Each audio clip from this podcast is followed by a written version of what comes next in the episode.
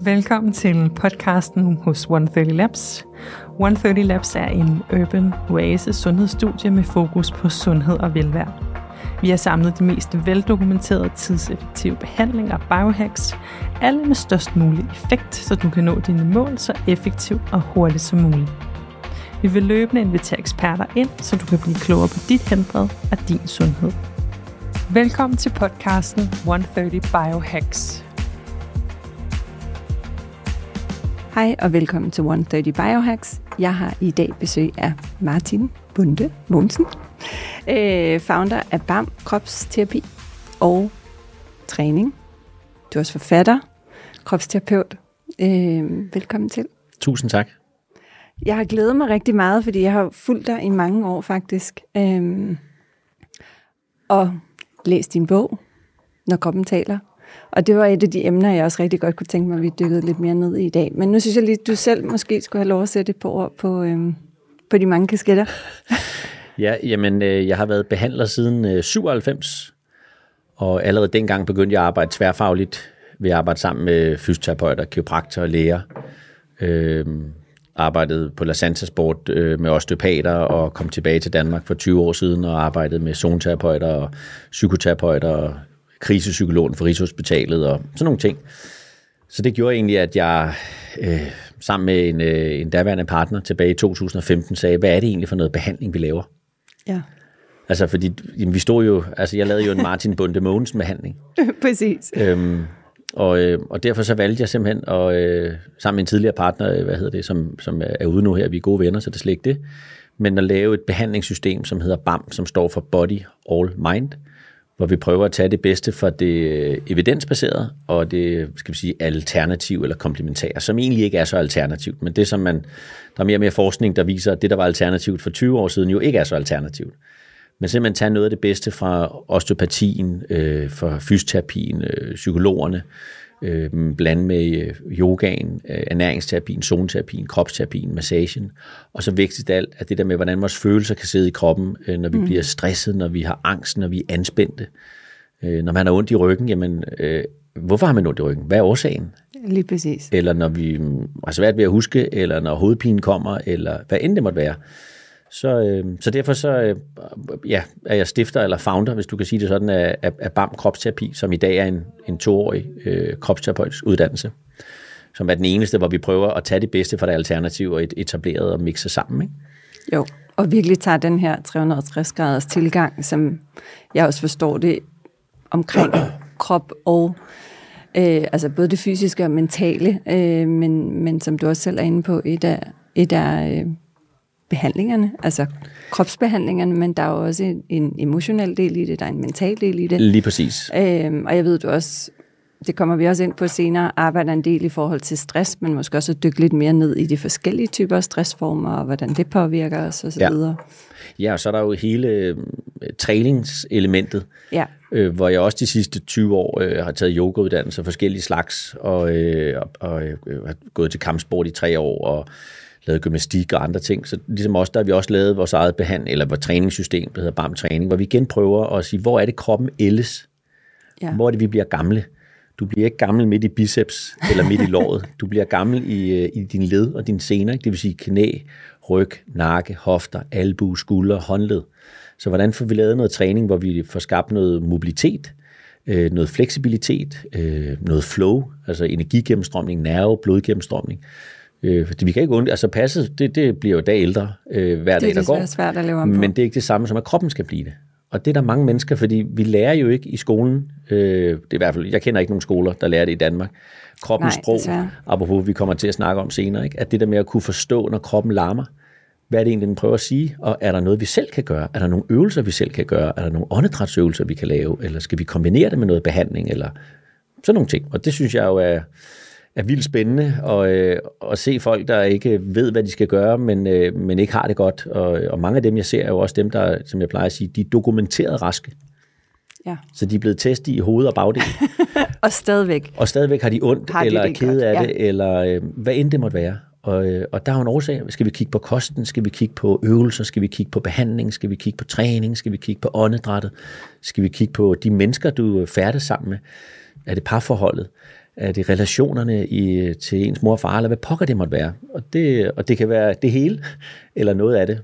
Og jeg plejer nogle gange at sige, hvis der er nogle af mine klienter gennem årene, der hører det her, så har de hørt det her, i hvert fald første gang, jeg så dem, at, at når jeg behandler, eller når jeg træner folk, så er det lidt ligesom en gryderetten. Den, du kan prøve alle krydderierne i, eller du kan proppe nogle af dem i. Mm. Og selvom du har øh, 20 mennesker med hovedpine, så er det 20 forskellige historier. Ja. Og derfor skal de behandles, trænes på 20 forskellige måder på en eller anden måde. Ja. Og hvordan kan vi lave noget, hvordan kan vi lave noget træning, som vil virke for 90% af alle? Hvordan kan vi lave noget behandling, hvor vi ved, der er sandsynlighed for, at 95% de får et, øh, et effekt af det her? Og det er det, der jeg synes, der er sindssygt spændende. Ja, og, og det, som du også var lidt inde på før, det, som jeg synes er sindssygt interessant, det er jo det her med, det som du siger, jamen de er altså, dokumenteret raske, men har alligevel nogle skavanker, øh, nogle ting, de døjer med fysisk eller øh, mentalt, som, som jeg synes, vi lever i en tid, hvor det ligesom bare, det er accepteret. Okay, men så må jeg jo leve med den der migræne, jeg får øh, to gange om måneden, eller øh, hvad det nu kan være, den smerte, der er. Altså, og, og sådan skal det jo ikke være. Og, og, men der er mange, jeg tror, der har så svært ved at finde ud af, hvor skal de søge hen? Altså, hvad er det for nogle alternativer? De har prøvet alle de klassiske ting igennem vores sundhedsvæsen, og, og, de kan jo, og mange kan måske også tro, jamen jeg træner, eller jeg spiser sundt. Ja, men træner og spiser du sundt i forhold til din unikke komposition, Lige og præcis. til dit unikke footprint, ikke? Og i forhold til, hvor du var, øh, da du var 20 år, når du er 40, når du er 60, Ja, ja der er desværre også noget, der skal der er noget justeres, med vægt, der er med? Ja. der, der, du ved, hvordan tænker du, hvordan sover du, og, altså, det, det er, og det lærer vi jo ikke noget om. Nej, Altså, øh, der er måske der er en bog, man har læst eller et eller andet, men, der, er- men det er sjældent, at når vi læser vi det, så gør vi det måske en uge eller fem eller to måneder, mm. men bliver det integreret i os, altså for vi, for vi ændrer vores overbevisning i, hvordan vi kan have det, ikke? og det, øh, altså, det, det synes jeg er sindssygt spændende at arbejde med. Altså jeg plejer jo gerne at sige, når jeg, hvis jeg skulle behandle dig, du kom til mig med ondt i ryggen, eller ondt i sindet, eller hvad pokker det måtte være, så plejer jeg at sige, det er jo ikke mig, der fikser dig. Mm-hmm. Jeg lavede også et blogindlæg for 15 år siden, eller sådan noget, der hed Fix mig-mentaliteten. Ikke? ja, Altså, det er jo ikke mig, der fikser dig. Din krop er, er som udgangspunkt bygget til at fikse sig selv. Men fordi vi presser den så meget, så øh, har kroppen svært ved det. Og så er det min opgave at gå ind og justere, skrue på knapperne, så, øh, så, så kroppen imellem behandlingerne, imellem træningerne, kan hele sig. kan hele sig bedre. Ja. Fordi hvis du kom til mig en gang om måneden, og, og du gik ud og sagde, det kan jeg godt nok, det var dejligt, det kan jeg mærke, det har hjulpet. Men hvis du gjorde præcis det, du plejede at gøre, og du kom en måned efter, så er det måske 10% bedre. Mm. Men hvis du lige lavede 5 minutters øh, stræk til en øh, hoftebøjer, eller du lige lavede 3 minutters åndedrætsøvelse, inden du skal sove, eller altså de små ting. Altså jeg plejer gerne at sige, less is more. ja. Så, øh, så vil du stå et andet sted, når man skulle behandle dig måneden efter. Og så er mit udgangspunkt, så er det jo nemmere for mig at flytte dig. Lige præcis. Men, men det er også interessant, fordi det er som om, at vi har, vi har bevæget os så langt væk fra det, vi kom fra som mennesker. Altså fra naturen, fra mm. at kunne mærke os selv, og netop vores helt, altså kroppens egne naturlige evne til at hele. Øhm, altså nu arbejder jeg med lys og kulde og varmeterapi, og det er jo, altså jeg, til stadighed fascineres af, hvor mange mennesker, der kan komme og har været igennem en hel masse forskellige behandlingsformer og medicin, og så kan de komme ned og få noget kulde på fingrene, og lige pludselig så er smerten væk. Altså nogle gange behøver det ikke være mere kompliceret, og det er jo også øh, det, jeg hører dig sige, det er jo det her med igen, altså dels at være nysgerrig på at kigge andre steder hen, men måske også lige huske at sige, "Mm, vores krop kan godt selv, hvis vi giver den tid og plads, og, har de, altså, og lige sådan for Lige præcis. boostet den her mekanisme, som jo selvfølgelig bliver nedsat lidt både med alder, men i særdeleshed også i, i det miljø, øh, omgivelser, vi er i. Ikke? Og så er det jo lidt sådan, at, at hvad hedder det, hvor skal vi gå hen? Altså, mm. det er jo interessant, vi lever jo, hvis du spørger mig, i det mest oplyste samfund, vi nogensinde har været i. Ikke? Har vi aldrig været så syge? Og vi har aldrig været så syge. Ja, det er helt Altså, altså, og det er jo den der med knowing, doing. ja. Vi ved, at det her ikke er godt. Jeg kan godt mærke, at jeg ikke har det godt. Jeg kan godt mærke, at jeg har ondt. Jeg kan godt mærke, at jeg bør tage mig sammen. Jeg kan godt. Men gør vi noget ved det? Og det er jo interessant, og det er jo noget af det, jeg, jeg arbejder meget med, eller vi gør på, på, hvad hedder det, på min klinik, Kropsinstituttet, hvor også jeg har prøvet at lære mine medarbejdere det der med, at når vi behandler folk, så, så det er jo fint at behandle dem, Men vi skal jo ramme en eller anden knap, så vi kan få dig motiveret mm. til at sige, okay, det kan, nu forstår jeg det. Ja. Det vil jeg gerne pille ved. Det paradigme, den overbevisning, den vil jeg gerne pille ved. Og det synes jeg, at sådan så jeg jo ikke for 20 år siden. Der så jeg jo, jeg fikser dig, kom, jeg fikser Ja. dig. Og så, du ved, øh, kan man sige, jeg er jo en, øh, altså jeg blev behandler i sin tid, fordi jeg, jeg er en pleaser. Mm. Der er jo ikke noget, jeg ved bedre. Ej, jeg skal lige hjælpe dig, skal jeg lige dig og sådan nogle ting. Nu øh, har jeg arbejdet i mange år omkring med mit eget ego. I dag, øh, hvad hedder det, er det ikke mit ego, der gør det.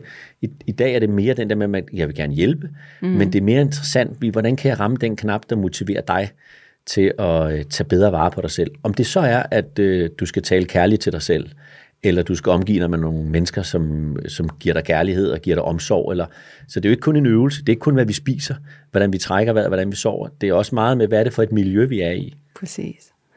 Og det, ja. Og men jeg synes, det, det, er, det er så super interessant et emne, øh, som, som jeg er meget optaget af, det her med, hvorfor er det, når vi ved, at vi får det meget bedre, at der er så mange mennesker, der stadigvæk ikke gør XYZ, hvad det nu end er, og, så, og, og ydermere, at meget af det er til med små ting. Altså vi snakker ikke om, at du skal bestige Mount Everest, eller øh, lægge dit liv fuldstændig om, men små ændringer i Men dagligdagen kan have en kæmpe, kæmpe effekt, og alligevel, så bliver det ikke gjort. Men det er jo... øh, Jeg vil sige, hvis jeg skal sådan prøve at forklare det meget kort, så tror jeg godt, jeg Ja. ved hvorfor. Ja, fedt. øh, det er, at øh, vi har fået en programmering. Ja. Øh, vi bliver programmeret øh, alt efter, hvilken forsker du spørger og sådan noget. Så er det sådan, men for, for 0 til 7 år, det er ligesom der, vi har vores programmering. Øhm, og den programmering er en form for paradigmer. Altså paradigmer, mange sådan, hvad er et paradigme? Jamen det er dine vaner, dine overbevisninger. Mm. Og hvis du har en overbevisning om, at, øh, at du, du ikke har lært at, at, at træne særlig meget, hvis du har en overbevisning om, at du har været i et miljø, altså en familie, mm. hvor der ikke er blevet talt pænt, hvis du har no, altså, så på den måde har vi nogle overbevisninger, der gør, at vores, vores hjerne ved godt, at øh, det ikke er sundt for mig, men vi hænger simpelthen fast i det. Og derfor så kræver det, øh, det er sjældent, man kan flytte to paradigmer på en gang. Ja. Så derfor er vi nødt til at tage en af gangen. Og, øh, og den kan være, at man, altså jeg plejer gerne at sige til folk, øh, der er mange mennesker, som slår sig selv oven i hovedet. Øh, ja. Øh, og Helt hvad vildt. Helt vildt, ikke? Og vi Jo. siger, jamen så skal jeg på en slankekur, eller så skal jeg træne og sådan noget, og så får de gjort det i 14 dage, så glemmer de det, så slår de selv oven i hovedet, eller hvad det måtte være. Og mange går i gang med 20 ting på en gang. Lige så skal jeg præcis. lægge alt om, og så bliver det sådan noget, et eller andet helt umuligt projekt, ja. og så, som du siger, så kuldsejler det alt for hurtigt. Fuldstændig. Og Ja. ja. der drejer det sig om at tage sådan et paradigme ad gangen. Men, men nogle gange vil jeg sige til folk, jamen du skal stille op for hver morgen foran spejlet, og så skal du sige til dig selv, øh, hvis nu det var mig selv, jeg stod foran spejlet og siger, "Hold kæft, var du dejlig, Martin. Ej, var du smuk og skøn, og ser du godt ud, og du har god energi og sådan noget. Det skal de så gøre i 30 sekunder, så står de jo og kigger på mig, som om jeg er idiot. så siger jeg til dem, kan jeg lade os vende den om? Så har jeg så et spejl inde på klinikken, så siger jeg, dig lige foran der, og så står du i 30 sekunder og sviner dig selv til. Prøv lige at gøre det. Mm. Og så går der ikke an 10 sekunder, men det kan de ikke. Mm-mm. Så siger jeg, du kan godt forstå, når du gør det negativt. Det kan du godt forstå, det er ikke rart. Mm. Men du har svært ved at forstå, når det er positivt. Men det er samme effekt. Præcis. Ah, du ved. Ja. Ah, Ah. ah okay. Altså, så nogle Ja. gange er det det der, øhm, og jeg, nu, jeg kan ikke sige så meget om det mere, end om, øh, ja, om 14 dage øh, har jeg faktisk et møde med, med en af de største forlag i Danmark, hvor vi skal i gang med at lave en bog, som lige præcis omhandler det her. Hvorfor, Optur. ja, Fedt. hvorfor er det at det der med paradigmer og vaner ja. og mindset, så vi skal ikke, at du ved, tabe 10 uger på 10, eller tabe, ja, tabe 10 Ja. uger på 10 kilo, tabe Lige 10 kilo på præcis. 10 uger, eller sådan noget lignende, øh, eller en kur eller sådan noget. Det vi skal ikke ind og pille ved. Hvis du følger nogle af bogens principper, så efter et år, så står du et helt andet sted. Og det er jo den eneste sustainable, bæredygtige Lige måde præcis. at gøre tingene på. Og nu har jeg bare i de år, jeg har bevæget mig lidt i det her space, set så mange eksempler. Og, og der er ikke nogen quick fix. Nej. Altså, og, og det er der heller ikke, når det kommer til vægttab eller slankekur, fordi den kommer right back at you, Jamen, det når bare. du stopper. Ikke? Og, det, altså, og den der boomerang, som øh, ufattelig mange mennesker kører øh, igennem. Ikke? Så der er ingen tvivl om, at men, men vi, det er også igen et mindset og en kultur. Vi vil have quick fixes, ikke? Altså, kom ind og fix mig. Ja, og, og det skal helst gå rigtig stærkt, og jeg skal helst have virkelig synlige resultater meget, meget hurtigt, for at holde ikke- motivationen. Og folk kan ikke forstå, at de har haft ondt i, Nej. i tre måneder, øh, eller taget 20 kilo på, og så skal det bare gå en måned, og så skal det være væk. agtigt. Lige altså, præcis. hvor, øhm, og det er jo det der med at, at, at give folk en forståelse af, hvorfor. Ja, For når vi begynder at forstå, hvorfor, Og der er det min erfaring, at vi ofte snakker i metafor, for eksempel. Mm. At det er billeder. Ah, okay. Ja. Fordi begynder også, når vi snakker om angst, for eksempel. Jamen, hvis folk begynder at forstå, hvorfor, Ja, så er det sådan, okay, det er det, der sker. ja. Okay, så har jeg mulighed for det. Altså, og, og det, det, mange, mange ved ikke, hvorfor. Nej, jeg tror mange også, altså nu vægttab sådan et dejligt eksempel, men, men øh, det er også noget, mange kan forholde sig til. Jamen, hvorfor vil du egentlig tabe dig? Jamen, jeg vil gerne tabe mig 10 kilo. Jamen, hvorfor? Okay, så kan jeg passe de der bukser. Jo, men hvad er det egentlig for en... Er det fordi, du så altså, holder mere af dig selv? Er det fordi, du tror, du kan score den her øh, whatever? Altså, du ved, hvad, hvad er det egentlig, der er motivationen? Og jeg tror, mange har de der sådan lidt overfladiske, kortsigtede, og de mål, som måske ikke er så motiverende. Sige, hvad er det egentlig? Ja, men hvad er den præcis. dybere div- drivkraft? Fordi hvis man finder ind til den, så er det måske også lidt nemmere at kigge på, at det her er noget, der tager lidt længere tid. Øhm, Ja, ja, absolut. Altså, jeg, jeg det- kan huske, når du siger det der med, at man vil lave om. Øh, nu har jeg lavet, siden 2010 har jeg lavet lidt over 100 retreats, øh, primært i udlandet, øh, men også i Danmark. Og, øhm, og der har jeg lavet rigtig mange ture til Sri Lanka, sådan nogle ayurvediske power mm. retreats. Men der på en af de første ture havde jeg en med. Og så kommer vi hjem, og hun kommer ind til mig en to-tre uger efter. Øh, og hun var økonomisk godt stillet, så hun, jeg tror hun var en 45, hun arbejdede ikke. Og kommer ind, og så bryder hun fuldstændig sammen. Og så siger jeg, jeg kan slet ikke finde ud af det, og det er der ikke noget, der lykkes efter jeg kom hjem, og du jeg har lært så meget. Og så siger jeg, rolig, rolig, rolig. Lad mig lige prøve at høre. Hvad, hvad har du prøvet at implementere? Jamen, øh, de fem tibetanere, øh, BAM-træning, øh, åndedrætsøvelser, gå en time om dagen. Altså, det var sådan noget, det var helt sindssygt, ikke? Øh, alt mad skulle være Ja. vegansk, øh, og jeg har aldrig lavet det før, så jeg bruger øh, en time i køkkenet hver, til, til hver måltid og sådan noget. For det, kunne- det blev alt for stressende. Selvom hun Ja. havde tiden, så var hendes mindset jo ikke klar til det. Mm-hmm. Og da jeg ligesom fortalte, hey, rolig, rolig, rolig, du skal slet ikke, du skal bare stille. Nå, nå, så forstår ja. jeg det. Altså, og det, er jo, og det er jo noget af det, jeg lærte. Du har jo som sagt, det der var måske med retreats nummer to eller tre, så jeg har jo gjort meget ud af siden, og det der med at, at fortælle, når nu I kommer hjem, eller inden, så skriv på et stykke papir, I har måske fem ting, I vil ændre, mm. og tag dem step by step, så I kigger på den her seddel et halvt år efter og siger, okay, hvor er vi henne nu? Ja, For at komme hjem og ændre fem ting, forget it. ja. Det, det er under 5%, hvor det lykkes med. Så der er også noget realisme i at sige, hvad er vi egentlig altså, i stand til at håndtere på én gang, ud over vores normale liv, som jo sjovt nok også fortsætter. Men jeg tror, det der er sådan en klassisk ting, og det, jeg tror ikke, det er alle, der holder retreats, der er så lige så fokuseret, som du er nu på, at sige, hvordan integrerer du det egentlig efterfølgende? For jeg tror, der er rigtig mange, der har Nå, men- den oplevelse der. Ikke? Og så ender det faktisk med, at de går hjem og slår sig selv oven i hovedet. Lige præcis. En- Endnu hårdere, fordi ja. Nu er jeg en total failure. Nu lykkedes jeg ikke i at, at få øh, implementeret de her Lige 800 præcis. ændringer. Ikke? Og, og derfor, jeg så en, en undersøgelse for mange, mange år siden øh, omkring nogle øh, 1200 businessledere i USA, der var blevet spurgt omkring, når de skulle på kurser. Mm.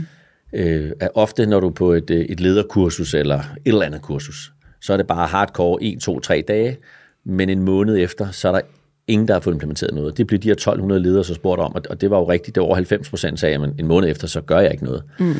Og så fandt man ligesom ud af, at den bedste måde at få implementeret tingene på, og det, du er det her måske 10 år siden eller sådan noget, det har jeg integreret rigtig meget i mine retreats, men også i mine behandlinger. Det er, at 20 procent før et kursus, det er der, man ligesom forbereder folk. Når du skal afsted, så skal du regne mm. med, det, det er det, du skal gøre sådan og sådan.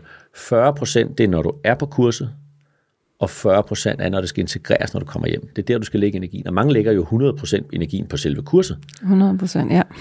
Og på samme måde er det med et retreat. ja. Det er, at man, inden man tager afsted, jamen, vi anbefaler, at du fjerner sukker og kaffe og alkohol og sådan nogle ting. Prøv at gå lidt tidligere i seng, du måske plejer, alt efter når du sover. Så er du ligesom er mentalt forberedt. Og så er vi afsted, og så er det jo min opgave, eller en af mine medarbejdere, der laver de, de ture, det er jo at, at nudge og, og give dig en forståelse af, når du kommer hjem, så er det vigtigt, at du tager det her stille, step by step og får det integreret, og så, altså i stedet for bare at sige, spring mig at lave det hele, ja. fordi så bliver det integreret. Jeg vil, jeg vil sige, hvis man har lavet et fedt retreat, så er det, man møder folk tre måneder efter, mm. og de stadigvæk siger, at det der, det gjorde en forskel. ja. Og det gør man nogle gange er nødt til, og jeg plejer gerne at sige, at vi skubber folk lidt ud over kanten, men vi holder dem i hånden samtidig med, at vi gør det. For vi kan sagtens lave retreats, hvor vi ærer dem lidt på ryggen, og det er dejligt, og, og, og det er også skønt. Men jeg vil gerne lave retreats, hvor vi udvikler folk. Lige præcis. Og Det er jo det, der er, altså, Og det, og det sjove er jo også, at hvis du så først er lykkedes med det her ene step, så bliver det lidt nemmere lige præcis. næste gang, du skal tage at integrere. Succes Nummer to, succes. ikke? Altså. lige præcis. Men øhm, det, jeg glæder mig til bogen. Jamen, jeg glæder mig til at, og, øh, ja, og Det- på en eller anden altså- måde. Jeg har gået et halvt år sådan, Ja. min drøm har været i, i et års tid at lave den, men jeg har gået sådan et halvt år begyndt at samle ind og øh, cases, jeg kan bruge og sådan noget. Ja. For igen, det der med min erfaring er, at man kan lave sådan en nørdet bog, eller også så kan man lave en, hvor man har nogle cases, hvor man, hvor man siger, okay, det her, det Martin snakker om her, så kommer der en case, der ligesom siger, her er der en, der har gjort det. Ja. Her er der en, du ved, en helt almindelig menneske, Ja. øh, som har gjort. Og det er det der med at lave noget, som er, altså, øh, så plejer jeg gerne at sige, repetition. Normalt siger man, repetition is the mother of all skills. Jeg vil hellere sige, repetition is the mother of all learnings. Ja. Og så less is more. Ja. Altså det, det, det er simpelthen, det er vores mindset og vores vaner og vores rutiner, øh, vi skal til at, at, at, at pille ved, hvis man kan sige det sådan. Og det er, øh, det er ikke noget, du bare lige, bum, så er det ændret. Men, men jeg, altså, nu er jeg gammel sømand, har været sømand i syv år, helt tilbage fra jeg var 16 år, og så syv år frem. Men der snakker meget om det der med, at hvis et skib sejler fra New York mod øh, Frankrig, og det ændrer kurs 1 grad, så kommer der altså frem et helt andet sted. ja. Øh, Det er 14 sådan en dage senere, metafor, ikke? Altså, Jo. og det er den der med at få, få integreret, altså du ved, bare en lille ændring. Ja. Øhm, Men jeg tror også, og det er vel lidt tilbage, altså nu sagde jeg wellness stress før, men det er jo faktisk nærmest blevet et begreb, ikke? At, at folk prøver at pakke så mange ting ind på en gang og lave så store ændringer, at, at det bliver totalt uoverskueligt. Og så kommer den der, så slår man sig selv oven i hovedet, og så kommer der den, en, en negativ faktor, som jeg tror faktisk nærmest er stærkere end, end de måske få positive ting, du formår at få gjort i, øh, i den proces, ikke? Jo, jo, fuldstændig. Og så, og så drejer det sig om, at, at når man, altså, øh, øh, hvis jeg spiser en stor bøf bearnaise, som jeg ved øh, måske ikke er super godt for min mave, men jeg nyder den, når jeg spiser den. Mm. Eller altså, jeg nyder at drikke en øh, halv flaske rødvin, eller en flaske for den sags skyld. Jeg gør det ikke hver dag, mm. men når jeg gør det, så nyder jeg det. Altså du ved, så når vi gør nogle ting, som vi siger, okay, det ved vi godt, skal vi sige fysisk, mm. ikke er godt for mig, men derfor kan det mentalt være rart. Præcis, og det har også Og en det stor, har også en stor vægt, altså effekt, altså, eller Lige præcis. Ja, impact i vores velvære og vores har det. sundhed. Altså, det, det drejer sig jo ikke om, at, at vi skal stå øh, øh, knivskarp i lakken og, øh, og være fuldstændig, hvor man siger, wow, wow, wow. Altså, det drejer sig om at finde den der skønhed og mental indvendig, og så mm. kan vi arbejde med den ydre del, bevares. Ja. Men, men, men jeg har jo set masser af mennesker, som står med vaskebræt og kan stille op i virksomhedens konkurrence, men de mentale ikke har det godt. Så har jeg set masser af mennesker, der vejer 10 kilo for meget, som er fuldstændig ligeglade med, at de vejer, og de er bare, ja. de er bare glade. Er de så ondt i, i hoften, fordi de er lidt overvægtige, det er så en anden side af sagen. Men de er lykkelige. Ja. Altså, så hvad er det, vi... Altså, Jo, og det, jeg tror virkelig, at den der balance er så sindssygt afgørende i, at man også tillader sig selv nogle af de ting, der giver en glæde, og som man nyder, og man ikke kører sådan fuldstændig fanatisk, uanset om det så er at drikke et glas vin, eller spise et stykke kage, eller hvad det nu, whatever. Vi Ja, ja. har alle sammen vores Nå, øh, men man kan ting, godt gøre det. betyder noget, ikke? Nu har jeg selv lavet et par bøger omkring juicekur og sådan noget, og man Ja. kan sagtens gøre noget, hvor man siger, okay, nu giver jeg lige en uge eller tre uger. Ja. Eller man kan, man kan have haft smerter i lang tid, hvor man siger, at det vil være godt for dig at faste i syv dage, fordi at du har ja. så mange affaldsstoffer, så det gør ondt. Eller, altså, så man kan godt gøre noget øh, i en kortere periode, som er fanatisk. Øh, mm. Men det er jo fint for at prøve det af og se, hvad der sker. Præcis. Altså, Men det er jo også, altså, som du siger, det er en kortere periode, og derfor er det også på en eller anden måde doable. Det betyder så ikke, at du resten af livet Nej, skal nej, nej, præcis. øh, leve på juice, eller øh, aldrig skal spise en rød bøf igen. Ikke? Nej.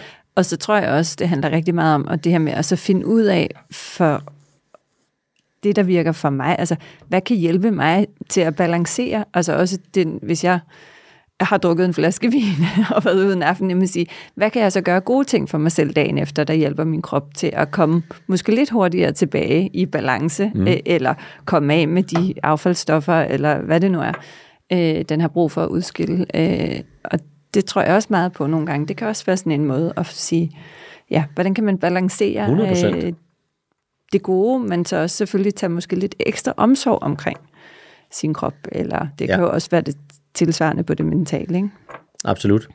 Men måske on that note, øh, for jeg synes, et, et emne, jeg rigtig gerne vil dykke lidt ned i, det er det her, når kroppen taler eller råber, Ja. øh, som jeg synes øh, jo tapper ind i alt det, vi sidder og snakker om, men det her med, at vi igen som mennesker er, øh, eller nogle generationer i hvert fald, har været rigtig, rigtig dygtige til ikke at lytte til os selv. Og hvad er det egentlig, vores krop kan fortælle os, hvis man lige sådan laver den connection? Nå, men den, altså, den kan jo realiteten, når jeg ser en krop, eller når jeg behandler en krop, ofte også bare, hvordan folk snakker. Øh, altså, det er jo ikke, fordi jeg render rundt på hovedbanen, og så kan se, okay, den er galt der, den er galt der. Det, er jo- det er jo sådan en, når man ligesom slår den til, så slår man den til. Mm. Men det er, øh, hvor god er man til at stå ved sig selv. Øh, hvordan at en, en nakke hænger, øh, hænger meget sammen med skulder, albu og håndled. Øh, fodled, knæ og hofte hænger sammen. Mm. Øhm, og rigtig meget angst sætter sig ofte i maven. Øh, Stress sætter sig i hoftebøjeren, skråstreg psoas. Øh, rygproblemer sætter sig i psoas, skråstreg hoftebøjeren. Øhm, når vi er stresset over længere tid, når binyrerne også begynder at blive presset, øh, jamen så sætter det sig gerne også omkring psoas. Øh, og psoas skal ligesom løsnes, inden du kan tage resten af kroppen. Øhm, øh, hvis, hvis, hvis vi tager en, et musarm, en golfalbue for eksempel, øh, nu kan man næsten kalde det en paddeltennisalbue, fordi der er flere og flere, der spiller paddeltennis, ikke? Yes. Øh, men der kommer en overbelastning, overbelastning øh, omkring, øh, hvad hedder det, omkring albuen. Men, øh, men derfor så kan der være overbelastning skyldes, at din, du har manglet mobilitet i skulderen. Og så kan jeg jo behandle herfra til juleaften. Øh, men hvis ikke du får mo- mobilitet i den skulder, eller der sidder nogle vivler låst op i højre nakke, der gør, at man er nødt til at slå på en bestemt måde, så man overbelaster. Øh, eller man sidder ved en skærm. Mm. Øh, jeg kunne var ude på en arbejdsplads for mange år siden, hvor, øh, hvor jeg skulle lave sådan en arbejdsanalyse, og det viser, at jeg tror, der var 30 medarbejdere, at jeg tror, 10-12 af dem, det drejede sig bare om at proppe 3-4 bøger ind under deres computerskærm, som kom højere op. Så er det ikke nakkeproblemer mere. Ja. Øh, men øh, og en sådan en klassisk ting, øh, som mange ikke er klar over, med det der med kroppen taler, det er, hvor er det, vi kommunikerer? Hvor er det, vi siger fra? Selvfølgelig kommer der lyd ud af munden, når jeg snakker, men det kommer faktisk fra halsen af. Ja. Så når vi ikke får sagt fra, og det, at sige fra er ikke det samme som at råbe og skrige, og så sige, at du skal fandme ikke gøre sådan her. Altså, det er ikke det, det drejer sig om. Det drejer sig om at, at stå ved sig selv. Mm. Så begynder vi at, så æder vi ligesom ordene. Altså, så kommer vi ligesom til at spænde lidt i halsen. Og, og, og hvis du gør det, eller man gør det Ja. igennem mange år eller årtier, så begynder du at spænde i din hals. Når du begynder at spænde i din hals, så giver det nakkeproblemer og kæbe. Så kæbe, nakke og hals hænger meget sammen. Så det vil sige, at rigtig mange med nakkeproblemer, det kan skyldes, at de har svært ved at stå ved sig, ved sig selv. De ikke får sagt fra. Ja. Så, og derfor, der er ikke særlig mange, der arbejder med halsen, så når man går ind og behandler en hals, så er det sådan, åh, sindssygt, det er godt nok ubehageligt. Men lige så snart man får arbejdet med det, Ja. plus at så har vi på ydersiden af lårene, vi har det, der hedder, vi har nogle medianer, der er 12 medianer, det er det, kineserne stikker nåle i og har gjort i 4-5.000 år. Øh, der har vi øh, galleblæren. Og galleblæren, den følelse, der er connected på den, det er ofte vrede, irritation, frustration, som jo ofte kommer, når man ikke får meldt ud. Ja. Fordi hvis først man får rasset af, ja, ja, så er det ude af systemet, du ikke? Ja, så kan det... Uh, oh, så kan vi, kan vi lidt bedre være i det. Ikke? Jo. Men når man sådan, åh, du er, åh, så, så, får man ikke. Så begynder det at spænde op. Og det ser jeg også rigtig meget. Jeg havde så sent som i går en øh, forretningsmand, som øh, max presset og stresset, hvor hans yderlov var jo fuldstændig ligesom flitsbur. Og lige så snart, det opdager jeg sådan rimelig hurtigt, efter fem minutter øh, i behandlingen, så går jeg ned og får dem løsnet. Lige så snart vi gør det, så er hans åndedræt, det bliver fuldstændig blødt og lækkert, og han, åh, han kan slappe af. Og der kunne jeg have stået i hans mave og arbejdet, jeg kunne have taget hans ryg og hans nakke, alle mulige ting.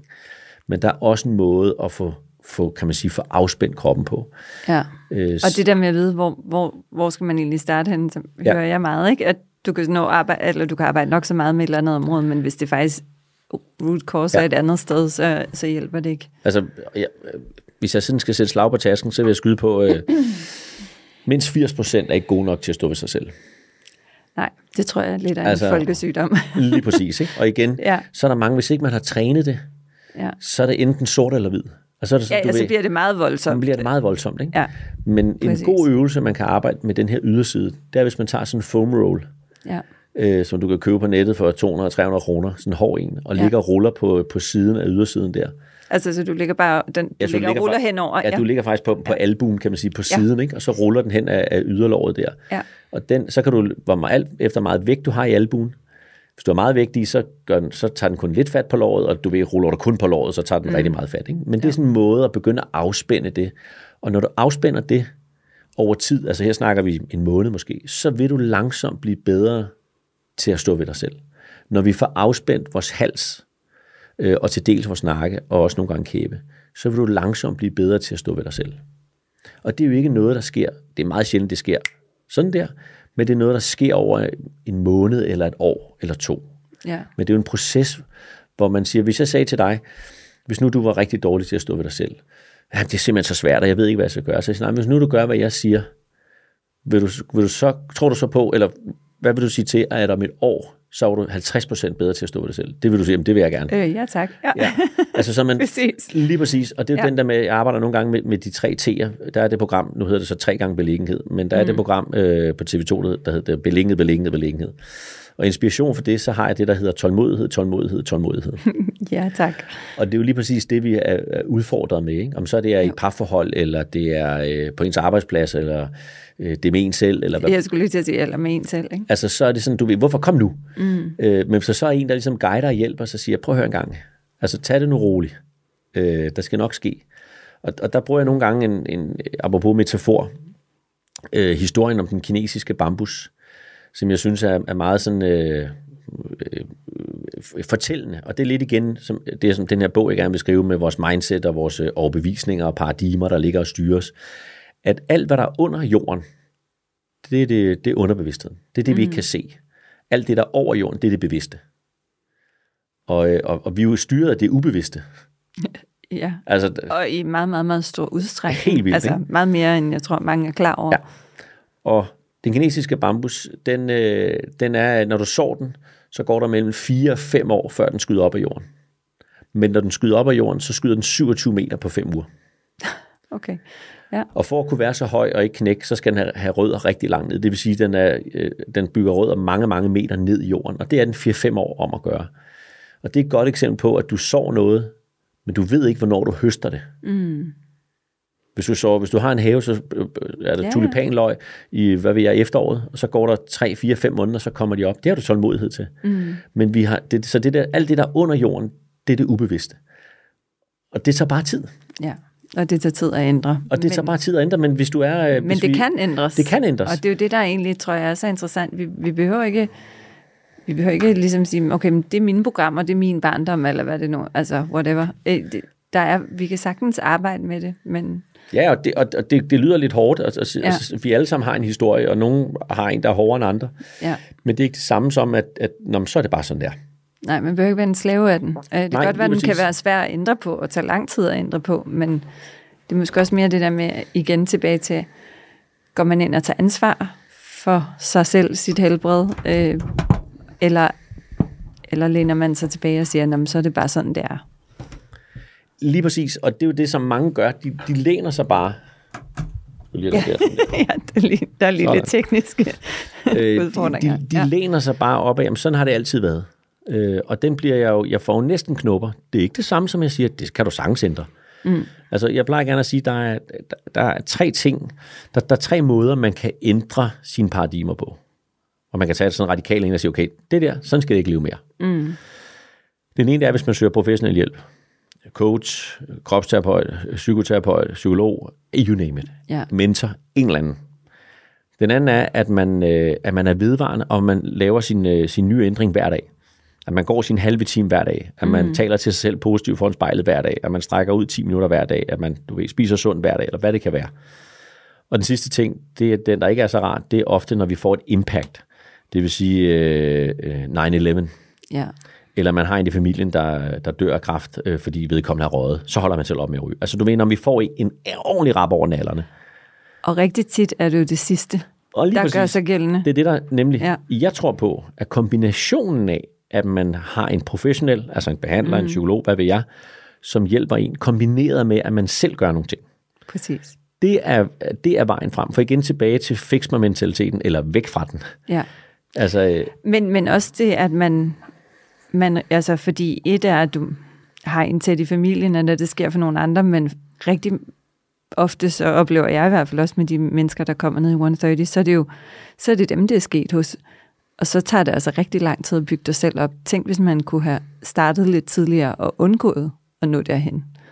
Undgået den sygdom, eller den, den at gå ned med stress, eller hvad- hvad det nu kan være. Øh, altså, og og det er tilbage til igen, jeg, jeg er jo fascineret af, at der stadigvæk er så mange mennesker, som der bliver en større bevidsthed og øh, forståelse af, hvad man kan gøre præventivt, men vælger ikke at gøre det alligevel. Ikke? Jo, det er jo, altså, og, og der kan man, ja, det, det gælder om ikke at være dømmende, selvom det kan være svært. Ja. Fordi de, de, Helt de, sikkert. de er jo deres programmering. Tilbage igen, ja. hvad der skete de første syv år af deres liv. Ja.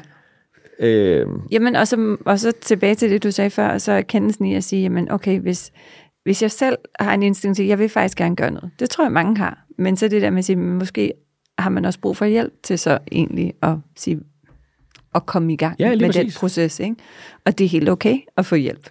Ja, og, og det, der er interessant, det er, at øh, det er de færreste øh, partner, mand, kvinde, øh, ven, veninde, hvor man får, øh, skal vi sige, en, en professionel vinkel fra. Ofte så vil det jo være ens egen. Hvis du spørger mig til råds, så de fleste svarer ud fra deres egen overbevisning. Mm. Altså, og, og det er jo en, en god ven, Korrekt, veninde, partner, ja. er jo det der med at kunne svare ud fra sådan et, skal vi sige, et professionel overbevisning. Ja. Og det helt klassisk, det er jo, at jeg jo igennem årene, hvor jeg, jeg har jo behandlet over 30.000 gange, så jeg har mødt nogle mennesker. Bare et par Øh, stykker. Ja. Og, og hvad hedder det? øhm, Og det er jo der, jeg har jo mødt masser af mennesker, som, øh, som enten er blevet fyret, eller som selv har sagt op. Og de fleste i deres omgangskreds, hvis de selv har sagt op, eller, men primært hvis selv har sagt, jamen, hvad skal du så lave? Jamen, du kan da ikke bare gå.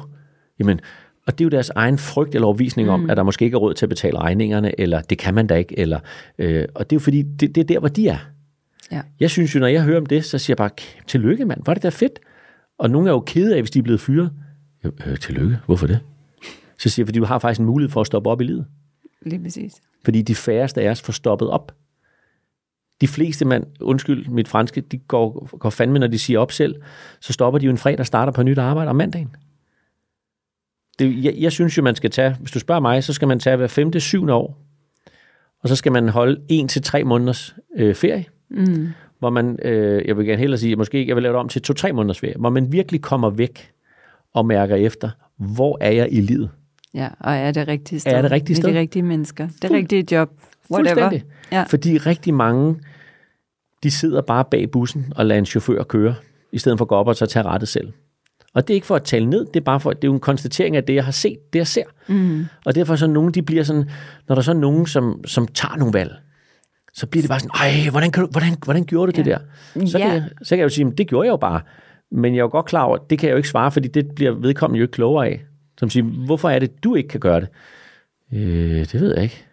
Ja, og samtidig er der jo så også en hel masse, der går meget hurtigt ind i en offerrolle, og igen, nu er det ikke øh, for at øh, dømme nogen, men det har jeg også oplevet igennem mine 25 år i erhvervslivet, netop hvis på grund af en fyring, eller hvad, altså, og det kan der være mange årsager til, som overhovedet ikke behøver at være personlige, men, men mange mennesker har enormt svært ved så ikke ligesom, ja, som du siger, så, så går de ind i en, i en offerrolle frem for at se muligheden, og frem for måske at øh, gør sig nogle overvejelser om, hvorfor var der andre, der skulle træffe den her beslutning for mig, i stedet for at jeg selv nåede at tage den. Jamen, lige, altså, jeg har et godt eksempel for, øh, for en, øh, en god kammerat, øh, jeg har haft siden, øh, siden øh, jeg var helt ung.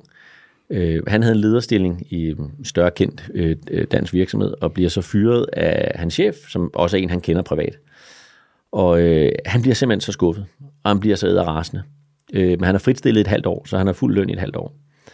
Han har så 20 år tidligere øh, arbejdet, øh, eller 18-20 år tidligere arbejdet, øh, hvad hedder det, i Spanien, sammen med hans øh, kæreste, som han er gift med i dag. Mm. Og de har altid drømt om at komme tilbage. Øh, de har to teenagebørn, og fordi at øh, han har fuld løn i et halvt år, så er der lige pludselig mulighed for, at han kan rejse ned og besøge. Du ved, han er ikke økonomisk øh, presset. Nej, præcis. Og det, det ender med, det er, at de får solgt huset på det helt rigtige tidspunkt, for x antal år siden. På, altså på det helt rigtige tidspunkt. Mm. De bor i dag, øh, hvad hedder det, i Spanien, og har et fantastisk liv, og han nyder det bare. Og jeg sagde til ham dengang, du burde jo tage fat i din chef for dengang, og så give ham sende en stor buket blomster, og give ham en kæmpe krammer og sige tusind tak. Det synes han ikke. Han synes, han er en idiot, fordi han fyrede ham. og det er jo det der med at gå, ja. Altså, gå ud over din egen næsetip. Mm. Altså, Lidt det jo ud over egoet, og ligesom Jamen, igen, sige, ud over egoet. Ja. Og, det, og vi er så sindssygt styret af vores ego. Og det er ja. Ja. det, der er så interessant, synes jeg, at arbejde med egoet og finde ud af, hvad er det, hvornår er det mit ego, der taler? ja, Hvor, præcis. hvor, altså, og, hvem, og, og, hvis man siger, hvem er vi uden vores ego? Ja, af, Halleluja, mand. lige præcis. Den gør en alder, fordi ja. Ja. det, du ved, jamen, hvis du ikke kan sætte på, jamen, øh, du er forretningskvinde, jeg er behandleren, eller ja. Ja. hvad det måtte være, vi har, ja. du ved, hvad vi tænker om os selv, Så hvis, hvis, du ikke, hvis du bare ikke er noget, det er altså øh, det er meget interessant, synes jeg.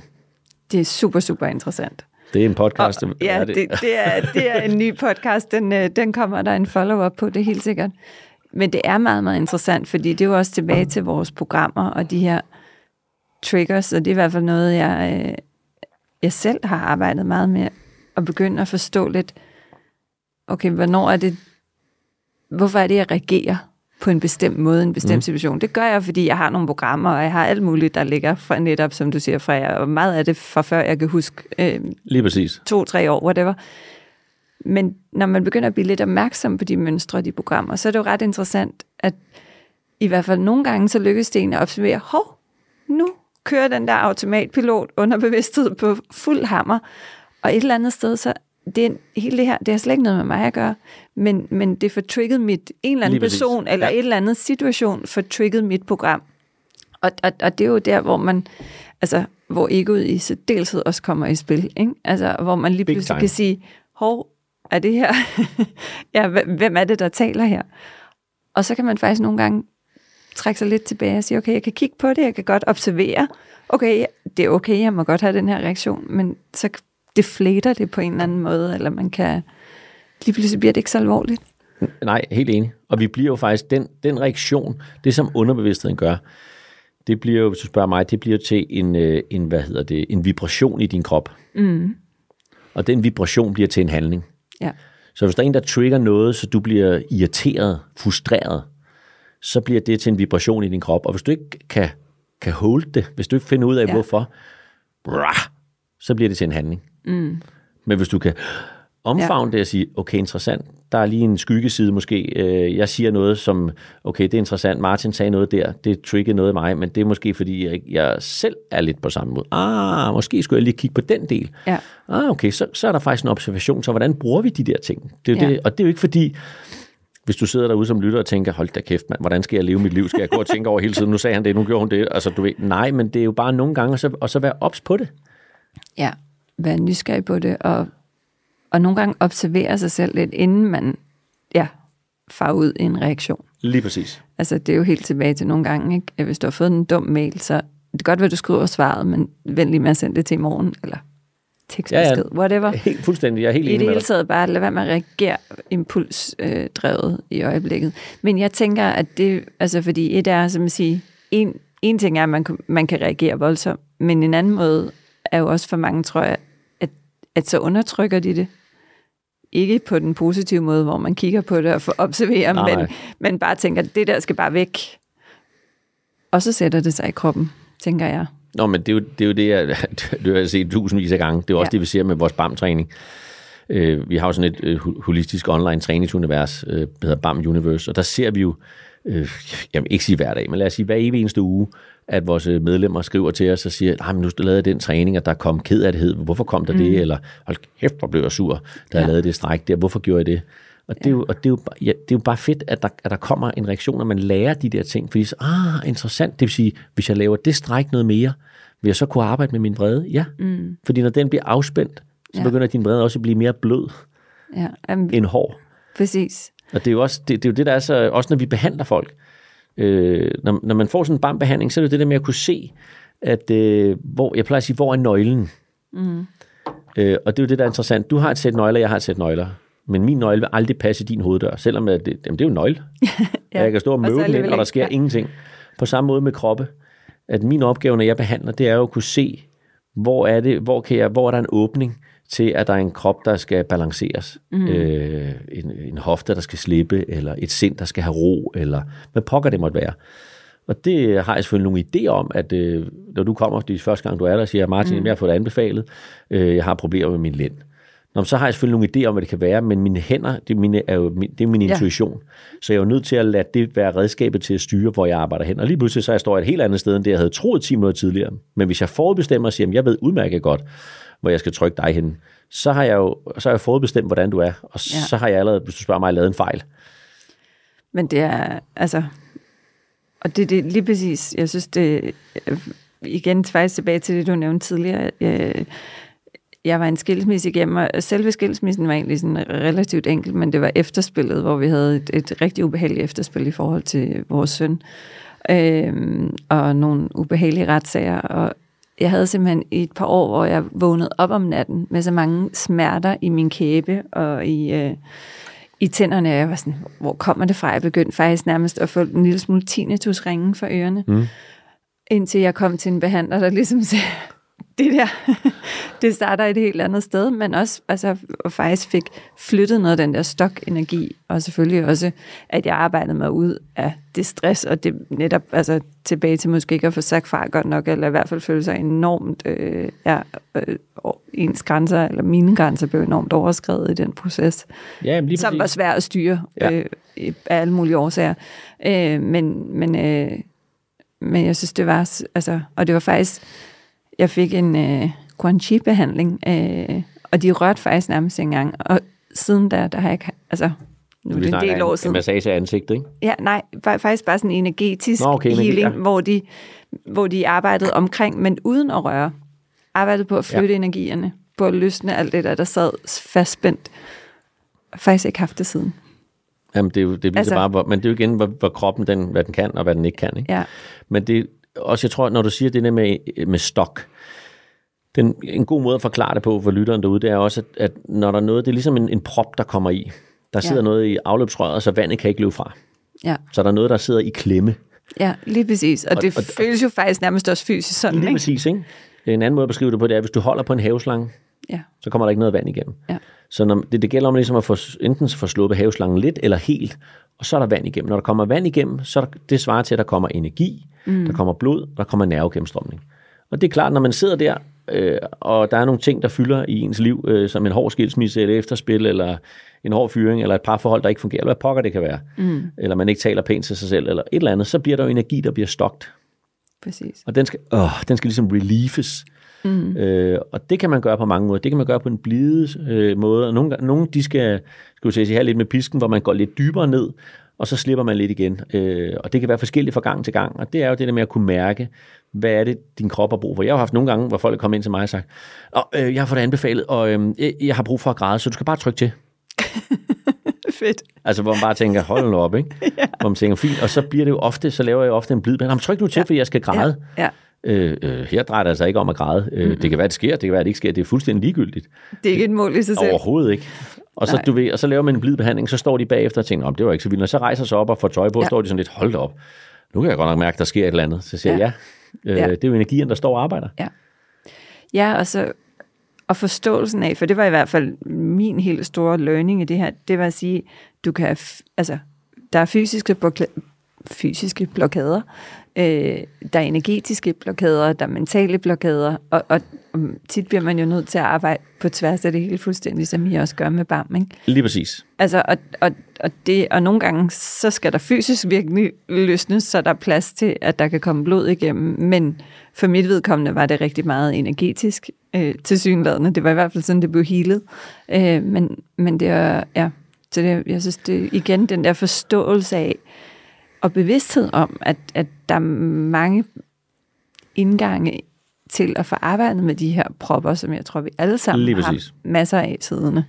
Yep. Og så kommer der nye, og så, så er der nogen, der bliver mindre og større, Ja. og nogen forsvinder helt heldigvis også. Og så er der også det der med at være klar, okay, der kom en prop. Ja, Du var ikke klar over, at der kom en prop der. Mm-mm.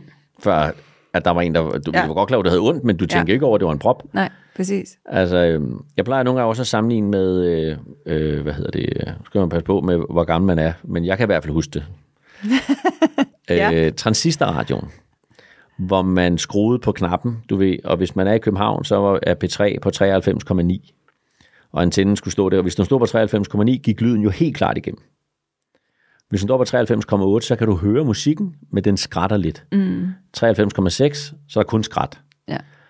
Og det er interessant, fordi mange mennesker går rundt med, med deres krop med en frekvens, der hedder 93,8, 93,75. Mm. Så er der hele tiden lidt støj.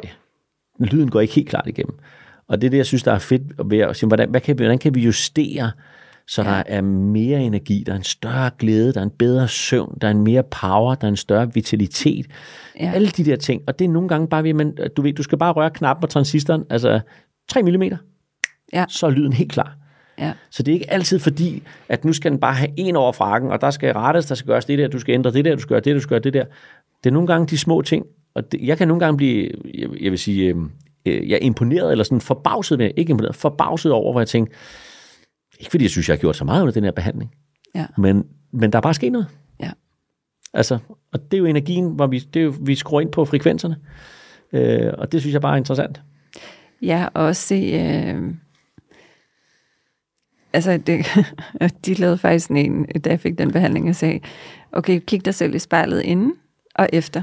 Og det var simpelthen, altså også helt sådan fysisk, mine skuldre øh, var to centimeter, men jeg havde også bare et helt andet udtryk i øjnene. Ja. Altså, og det er jo det der igen, altså, altså, og det er fascinerende. Tænk, det er muligt på halvanden times behandling. Ikke? Jamen, det er vildt. Altså, det, og, og hvor man kan tænke, så kan man gå rundt øh, og have I kæmpet med, ja, årevis. lige præcis.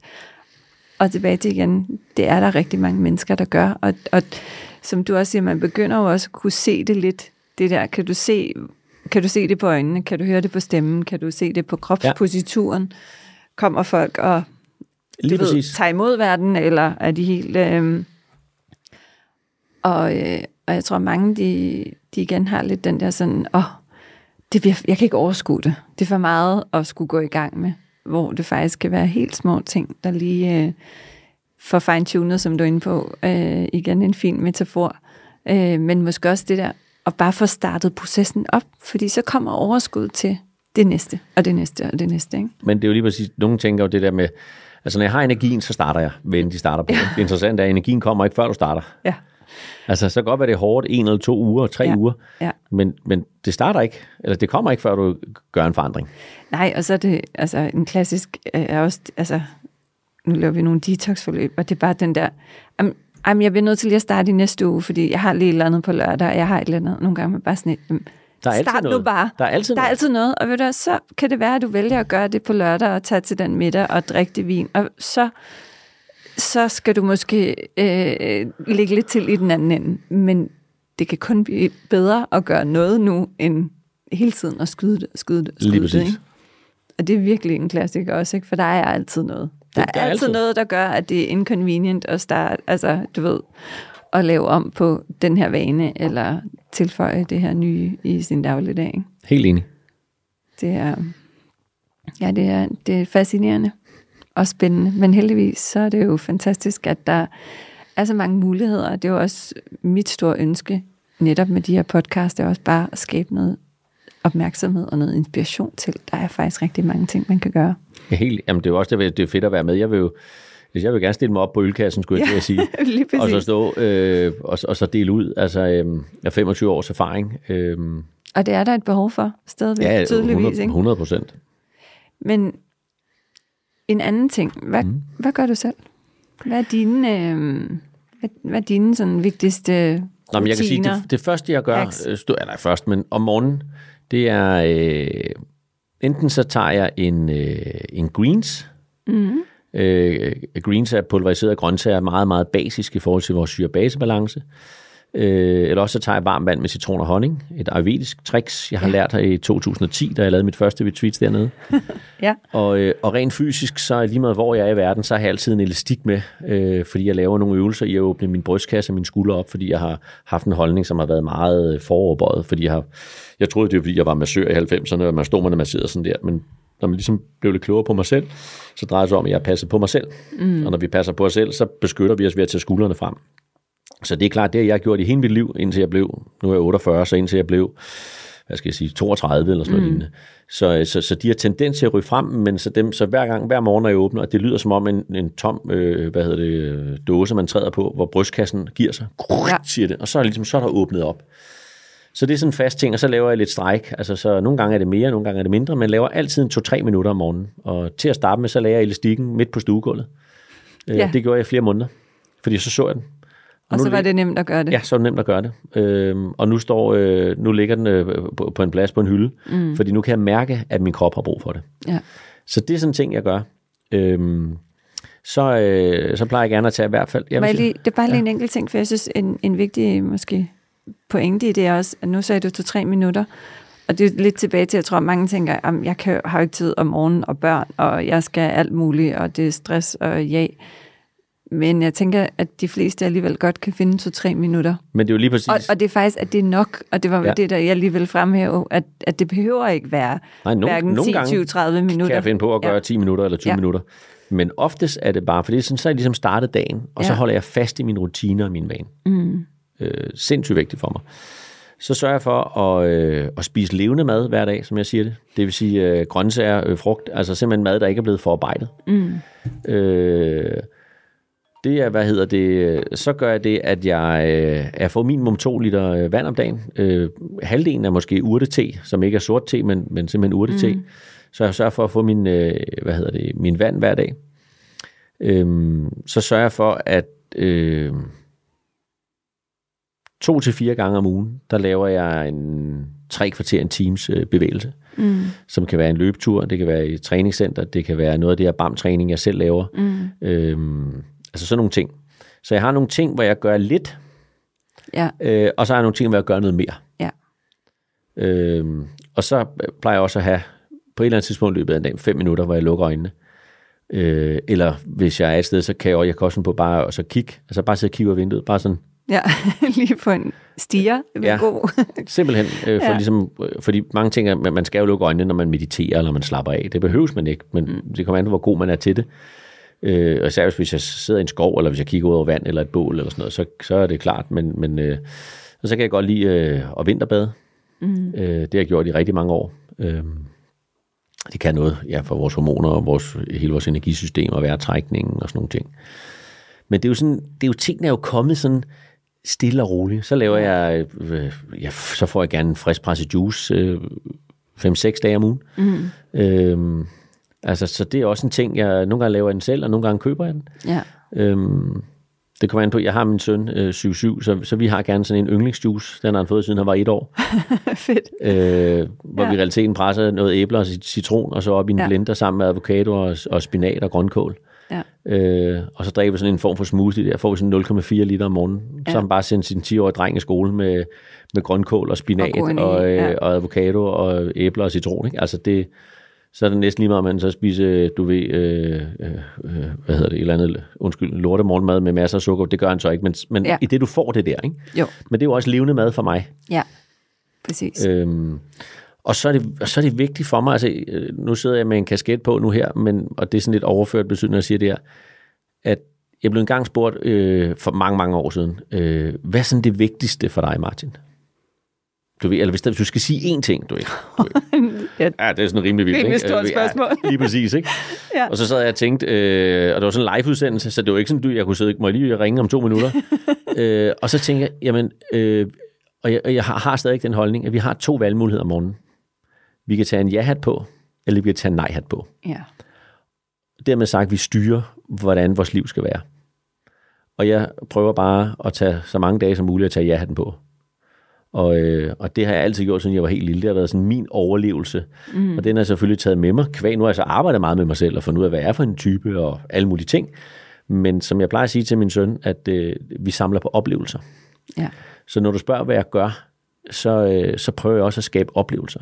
Og det er ikke, at vi behøver at rejse til Maldiverne øh, eller Ibiza øh, hver anden måned, men det er at tage en tur i biffen, øh, hvad hedder det, hoppe i havet, når det er 5 grader varmt, selvom han er 10 år gammel, og lad os prøve det, og så lad os Ja. råbe og skrige, eller sådan noget. For, Præcis. og når vi nogle gange har nogle oplevelser, der ikke er så sjove, det er jo også det der med, at jeg gerne vil lære ham, så er det ikke fordi, at jeg øh, siger, nej, smil nu af det her, men så kan man en grad, der er sket et eller andet, slået sig eller et eller andet, så vi får det lidt på afstand, altså ikke lige når vi står der, men sådan mm. fem timer efter, eller dagen efter og sådan noget. Så det der med at fremhæve, det er jo en oplevelse. Mm. Det er jo noget, du tager med dig. Ja. Og der er jo, hvor mange oplevelser har vi ikke haft, som har været hårde i vores liv, så når vi får dem på afstand, så kan vi grine lidt af dem. Så kan vi smile lidt af dem. ja, og måske endda også kigge på at sige, at de har faktisk været med til at forme dem. Lige det er præcis. også positivt, Lige præcis. selvom det var rigtig hårdt i øjeblikket. Så når du spørger, ja. Hvad jeg gør, så er det selvfølgelig noget med bevægelse, med kost, øh, hvad hedder det, hvad end det måtte være, men ja. Det er også den der sammen på oplevelse, og så have så mange, altså når jeg, når jeg møder modstand, så tænker jeg, okay, det er der en mening med. Ja. Det kan være sindssygt frustrerende, at man tror, man får en forretningsaftale, eller man tror, øh, øh, at der er et eller andet, hvor man tænker, hvor fanden kom det fra? Hvorfor har jeg den modstand? Mm. Og siger, der må være noget, det kan, jeg kan ikke se det lige nu. Og så Nej. ligesom prøve at være i den der, i stedet for bare at blive æderrasende. Ja. Og øh, så siger man, så, det er der en mening med, så er det fordi, at, øh, at det skal ske om to måneder, eller om to år, eller om ti år, eller om, øh, i morgen. Ja. Ja, og måske er der noget, man skal lære af det. Lige præcis. Altså, og igen, nu nævnte jeg min eksmand tidligere, men når jeg kigger tilbage på processen nu, på afstand, så har jeg lært rigtig meget om mig selv. Jeg har faktisk også lært noget om at sige fra, apropos. Øh, og lært rigtig mange positive ting, selvom det var en rigtig hård og ufed øh, periode at gå igennem. Og det er jo det, jeg tror fuldstændig, som du siger, men det er også lidt tilbage til ja-hatten. Og prøve at finde, altså prøve at finde det positive i Ja. også de udfordringer. Fordi vi har alle sammen udfordringer. Lige Livet er. Det kommer du aldrig udenom. Der er ikke nogen, der undgår det. Og, og hvis vi ikke har dem, så, så skaber vi dem selv. Øh, så, så jeg tror, at det er, det er sådan helt fundamentalt, at det er sindssygt afgørende. Og så også husk, en gang imellem, så lykkes det ikke. Så hopper man lige med hovedet først. Ja, og, i og, et- og, og der ja. ja. synes jeg, det er vigtigt, at man siger til sig selv, hvis nu det var mig selv, Ja. jeg skulle sige til, hold Ja. kæft Martin, mand. du ved godt, det her, det skal du ikke gøre. Du Ja. gjorde det alligevel. Ja. Og så bare tænke, hvor er det sindssygt, mand. Du kan sidde for fem timer siden, for to minutter siden, og love dig selv, at det gør du ikke. Ja. Og så gør du det alligevel. Ah, okay. Op på hesten. Kom. Lige En gang til. I stedet for at sige, kæft du er dum, mand. Ej, nu gjorde du det, mand. Du har lovet dig selv. Altså, og de fleste gør det på den måde. Ja. Ved at tale hårdt ned til Ja. sig selv. Ikke? Og i stedet prøv for at have den der omsorg og sige, det er også okay at fejle en gang, men Ja, ja. for det gør vi også, det er også livet, og det er særdeleshed en del af det at være menneske. Men tænk, hvis man bare gør det en my bedre næste gang, eller i hvert fald ikke hver eneste gang reagerer på den måde. Ikke? Lige præcis. Og så er- tror jeg, at hvis jeg skal igen sådan, det er måske ikke så tit, man hører det, men så tror jeg, det er vigtigt for mig. Der er sådan to ting, som det der med, hvad er det, der kan dræne os? Ja. Øh, den ene ting er, at øh, hvis jeg selv skal sige det, jeg er god til ikke at bære nag. Mm. Så prøv ligesom at slippe det. Det er ikke, ikke det samme som, jeg kan blive ked af det. Jeg kan blive vred, frustreret, men så vil jeg hellere lufte det ud. Mm. Og så er vi videre. Det kan godt være, der går tre timer en dag, alt efter hvad der er sket. Men jeg kommer ikke en uge efter og siger, du gjorde det der. Eller, altså, det, den er vigtig for mig at få den sluppet. Og så, øh, og så er det ikke, at- ikke at have jalousien. Mm. Fordi jalousien, jeg har set det, øh, Det er dræbende. det er bare, det er Ja. bare dræbende. Fuldstændig. Øh, og det er jo ikke noget, man bare lige sådan, bum, så forsvinder det. Det er jo også noget, jeg har arbejdet med. Men, Ja. men den der med at finde ud af, hvad er det egentlig? Og det er jo ikke noget, jeg tænker over i min hverdag. Men der er der nogle gange, hvor jeg kan møde, øh, lad os sige, at, øh, at jeg har behandlet dig øh, 15 gange, og nu siger du lige pludselig, nu var du ind til en af mine kollegaer. Mm. Nå, Ja, hvorfor det? hvorfor det? Var du ikke glad for at gå hos mig? Ja. Så det er jo også, en, hvis du skal derind, så er jeg sådan jaloux på, at du kommer derind. Ja, ja. Og det har også noget at gøre med vores ego, apropos Exactly. det, vi snakkede ja. om tidligere. Ikke? Jo. At det der, lad os prøve at få egoet ud af ligningen, Mm. og så se. Og Ja. det synes jeg er super interessant at kigge ind i. Og en never ending story, men, øh, men det er jo sådan en anden side af sagen. Ja. ja, det er måske her på falderæbet også et, et budskab i, at, at man når ikke et endfacit på den her Nej, nej, nej, rejse. nej. Altså, den, der dukker nye lag op, der dukker nye ting op, og, men, men hvis man lærer at tilgå det med nysgerrighed og med åbenhed, så, så bliver det faktisk øh, også en positiv del af det, frem for at det bliver sådan en frustration. Jeg skal jo nå herhen. Det er tilbage til fixer. Ja, jamen, jeg skal præcis. nå det Ja, her resultat. Jamen, sådan er det ikke altid. Nej. Tusind tak, fordi du kom. Jamen tak, fordi jeg måtte være med. Det er en stor fornøjelse. Ja, og tak for at dele alle dine spændende indsigter og erfaringer.